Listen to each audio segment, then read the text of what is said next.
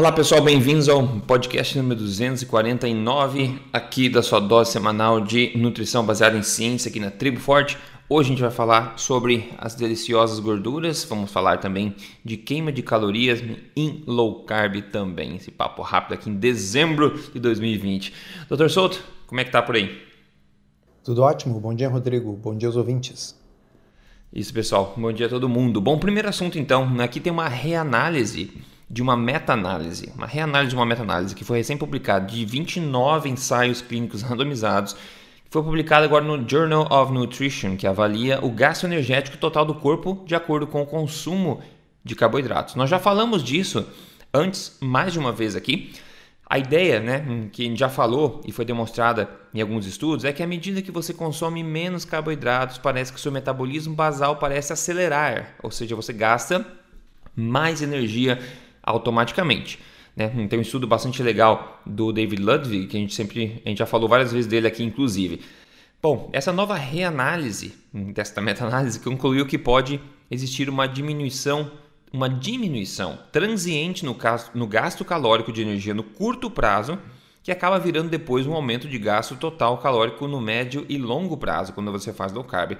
Na conclusão deles, é, eles dizem que para cada 10% de redução de carboidratos em termos de porcentagem de calorias ingeridas, existe um, um aumento de gasto total energético de 50 calorias por dia. Isso depois de duas semanas e meia, o que pode facilitar a queima de gordura e emagrecimento. Bom, a gente vem falando eh, disso há um bom tempo, a gente fala, eh, tem vários estudos para mostrar que realmente quando você come, eh, faz uma alimentação mais baixa em carboidratos, mais talvez mais alto em proteína, deveria ser pelo menos mais alto em gordura, você tem, o seu corpo tende a dar uma turbinada no metabolismo. A gente tem vários estudos mostrando isso e essa é, reanálise dessa meta-análise que a gente já falou aqui também acabou mostrando isso novamente. Eles apontam que pode existir, se o estudo low carb for de curto prazo, eles podem acabar vendo, nossa, o metabolismo desacelerou, mas na verdade o que eles estão falando é talvez que possa acontecer, pode acontecer uma diminuição transiente por pouco tempo, né, nessa questão do gasto calórico e depois de, eles falam 2,5 semanas aqui, esse gasto calórico aceleraria depois disso também, que é aquela diferença entre fazer estudos de curto, de médio, de longo prazo, eles podem ter resultados diferentes, e tem que saber é, avaliar cada caso. Doutor Souto, você deu uma olhada nisso aí, a gente já falou disso também, né? Tem alguma palavra a seu respeito? É como você falou, é bem interessante, porque se trata do contraste entre o estudo de curto prazo e o estudo de longo prazo. E um, uns poucos anos atrás, teve um estudo do Kevin Hall que causou muito auê, é, repercutiu na imprensa, né? E, e, era um estudo justamente de, de, de, curto prazo, eu acho que tinha menos de 14 dias, ou era cerca de 14 dias, uma coisa assim, e que mostrava que o grupo low carb uh, teria um gasto calórico menor ao invés de maior, que é o contrário do que a gente observa nos estudos de longo prazo, como também um estudo que repercutiu bastante, que foi aquele do David Ludwig, que aí foi um estudo de vários meses, né? Se não me engano, foram cinco meses em que uh, alunos de uma determinada universidade foram sorteados para consumir baixo, médio e alto carboidrato, e a gente viu que o grupo que consumia baixo carboidrato podia consumir calorias a mais, mantendo o mesmo peso. Então, esse aparente paradoxo, né, de um estudo mostrando uma coisa e o outro mostrando o oposto, pode se resolver pelo fato de que um é um estudo de curto prazo e o outro é um estudo de prazo mais longo. E o prazo mais longo, obviamente, é o que interessa para todos nós, para quem está aqui nos ouvindo, porque o que a gente está propondo é um estilo de vida e não uma coisa para ser feita por uma ou duas semanas. Né? Exato. Isso só pluga naquela ideia que a gente sempre fala de tentar viver a vida não controlando a quantidade de calorias que a gente come, né? Na verdade, durante toda a história da humanidade, o desafio foi comer calorias suficientes, se a gente for pensar. Nunca foi ter muita oferta de calorias. Nós sempre conseguimos aí manter até tempos de fartura, manter esse consumo calórico sem virar obeso, sem nada. E a gente vê que a mudança na qualidade da alimentação afeta diretamente na quantidade de calorias que você consome, porque dependendo do que você come, você sinaliza mais saciedade para o corpo, menos saciedade para o corpo, você sinaliza hormônios de forma diferente e isso acaba interferindo também. Então, esses estudos são legais para mostrar que quando a gente faz, por exemplo, alimentação low carb, que No geral, não sempre, mas no geral significa também que você melhora a qualidade de sua alimentação, né? Geralmente significa você acaba tendo esses benefícios. Então você consegue comer mais, o teu corpo consegue rodar mais rápido, digamos assim, gerar mais calor, gastar mais calorias, você se sente mais com mais vitalidade, mais energia também no dia a dia. Isso você comendo sem controlar as calorias, enquanto alguém que come a qualidade inferior na alimentação precisa ficar controlando as calorias porque fica muito fácil dessa pessoa consumir energia demais, tendo em vista que a saciedade, os hormônios não estão funcionando de forma correta. Então, nesse sentido, acaba facilitando também, doutor Souto. Com certeza. Uh, um, um outro aspecto é o seguinte: a gente sabe, sabe da experiência, inclusive, muitos daqueles que estão nos ouvindo, que já adotam esse estilo de vida, sabem que há um tempo necessário para adaptação. Quem não tem eventualmente essa experiência de quando começou a mudar a sua alimentação, teve um período em que sentia um pouco menos de energia, ou um pouquinho mais de cansaço ou dor de cabeça, porque o corpo não estava acostumado a usar a gordura como fonte de energia. Então, esses estudos feitos em uh, laboratório com os indivíduos uh, trancados em ala metabólica por 10 ou 14 dias, muitas vezes vão pegar aquele período de adaptação que é uma desvantagem para o grupo low carb. Por quê? Porque as pessoas vêm da dieta ocidental padrão, elas já vêm da high carb. Então, onde eles vão ter dificuldade de adaptação é quando mudam para low carb. Né? E, e, aí você publica um estudo e sugere uh, um resultado ruim. Eu vou fazer uma analogia fora da, da alimentação que eu acho que todo mundo também vai entender. Imagina que você queira avaliar uh, qual o efeito da atividade física sobre o bem-estar e a saúde, mas você pega pessoas completamente sedentárias e avalia elas após a primeira semana do início de um programa de atividade física.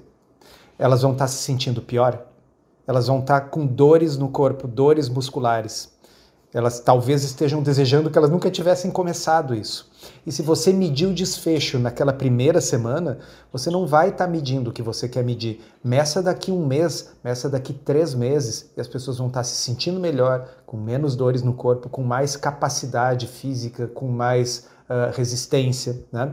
Então, uh, é, é um alerta para quando as pessoas forem fazer análise de estudos se darem conta de que a gente precisa um período de adaptação.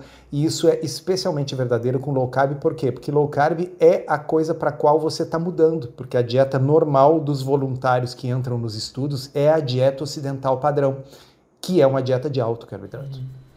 Não, perfeitamente. E ainda nesse assunto da, da gordura, Gordura está na moda, não é verdade? Gordura está na moda, aparentemente, segundo novas pesquisas de opinião é, que estão apontando nesse sentido. Mas se você já acompanha aqui a Tribo Forte, você sabe que na verdade gordura nunca saiu de moda, não é verdade? Só que existe uma onda global em favor aí da, da, da, gordura, que não é mais tão ruim como a gente achava, etc. Uma coisa, uma onda que vem devagarzinho por muito tempo, né? Mas tem muito mais gente agora que tem ciência de que gordura de fato não é aquilo, é, aquele demônio que eles falavam pra gente por tanto tempo. Eles perguntaram nesse artigo que foi publicado no foodnavigator.com aqui, fizeram uma, uma pesquisa e fizeram um artigo interessante sobre essa questão, é, tratando de vários aspectos. Eles perguntaram a pessoas entre, 40, entre 35 e 44 anos em alguns países e viram que 35% delas é, dizem querer aumentar o seu consumo de gorduras saudáveis. Bom, o grande problema aqui é justamente, na minha opinião, é que gordura saudável não é um termo bem definido ainda na cabeça das pessoas e geralmente é entendido de forma avessa. A gente vai ver isso já. Bom, eles dizem o seguinte: é, que na nossa pesquisa a porcentagem de pessoas né, tentando consumir mais gorduras boas era 25%. É, foi 25% na, na América, né, 23% no Reino Unido e 30% na Espanha. Dez anos atrás, eles falam que era de apenas 5%. Então a gente vê que tem enfim, está ficando mais popular esse conhecimento que a gordura sempre foi boa, não é ruim e está voltando à tona. Aí eles falam o que mais aqui? Ah, falaram que ainda, se você olhar as vendas, né, o crescimento de vendas de manteiga e também laticínios integrais, ele é um bom marcador dessa mudança de comportamento no consumo.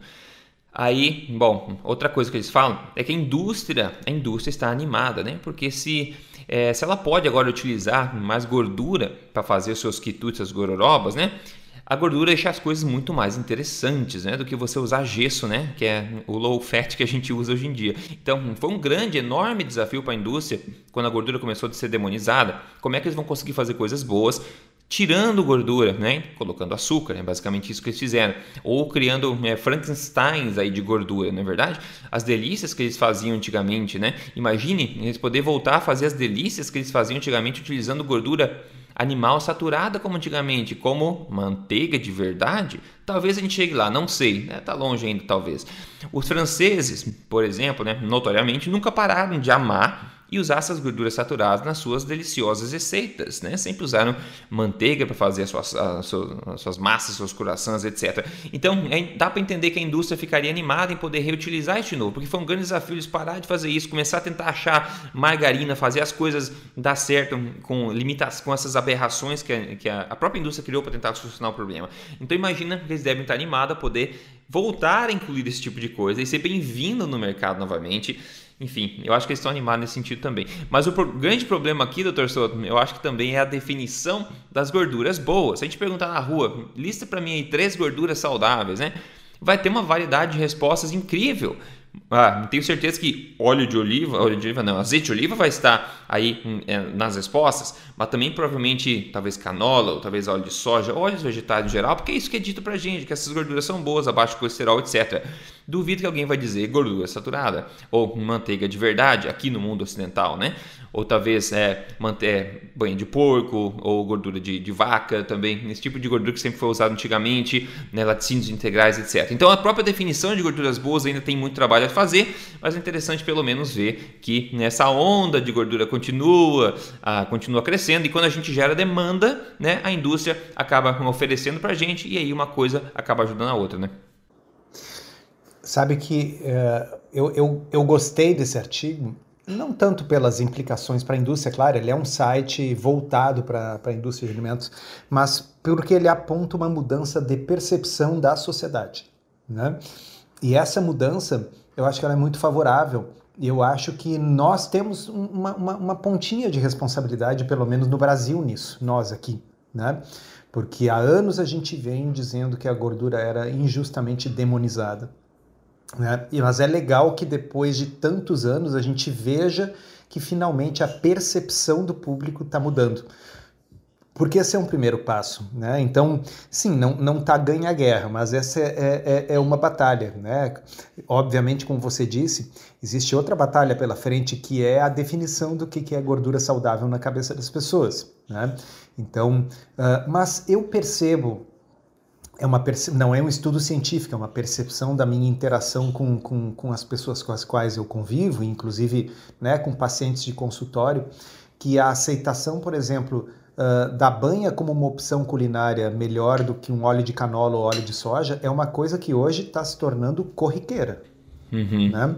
Uh, e, e, e, a mesma coisa no que diz respeito à manteiga e margarina. Eu diria que disparado hoje, a maioria das pessoas Pode ser que seja uma amostra viciada, tá, são as pessoas que me procuram, mas assim, quando eu pergunto assim, olha, você usa margarina ou, ou manteiga, a pessoa fica quase ofendida. Manteiga, é óbvio, né? Uh, e, e, a mesma pergunta, poucos anos atrás, ela não, não tinha essa mesma resposta tão enfática. Então eu, eu achei que foi alvissareiro, foi uma, uma notícia boa essa mudança da, da percepção das pessoas. Então, Uh, temos batalhas pela frente, mas, mas acho que já estamos começando a, a, ter alguns ganhos na batalha da opinião pública, né?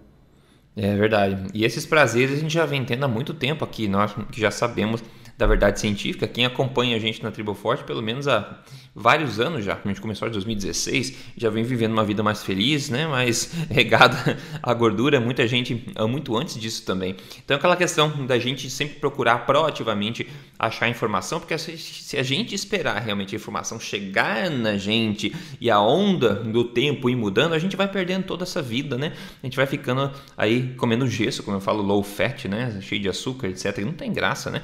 Então a gente acaba ficando essa vida amargurada porque a gente simplesmente não sabe da informação que já existe. Então é importante você passar para frente a palavra do podcast aqui da Tribo Forte, por exemplo, que além de trazer informação para as pessoas, traz também sabor e felicidade. Olha só que maravilha, hein?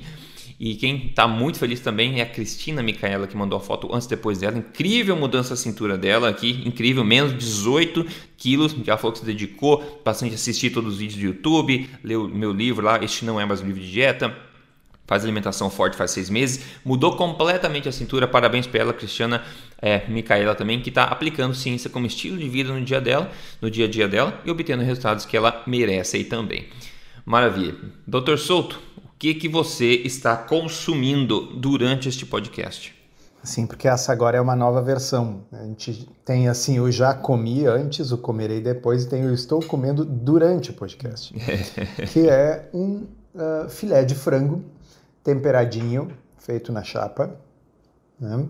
E sem acompanhamentos aqui, porque na realidade fica mais fácil, né? Dá para segurar o, o telefone com uma mão e comer com a outra. É, é, é, isso. Por que nesse horário? Bem, porque, enfim, né, coincidiu, né? Hoje está um dia cheio de compromissos. Por que não, né? Por que não, né? Exatamente. eu tô comendo só meu cafezinho enquanto a gente grava aqui.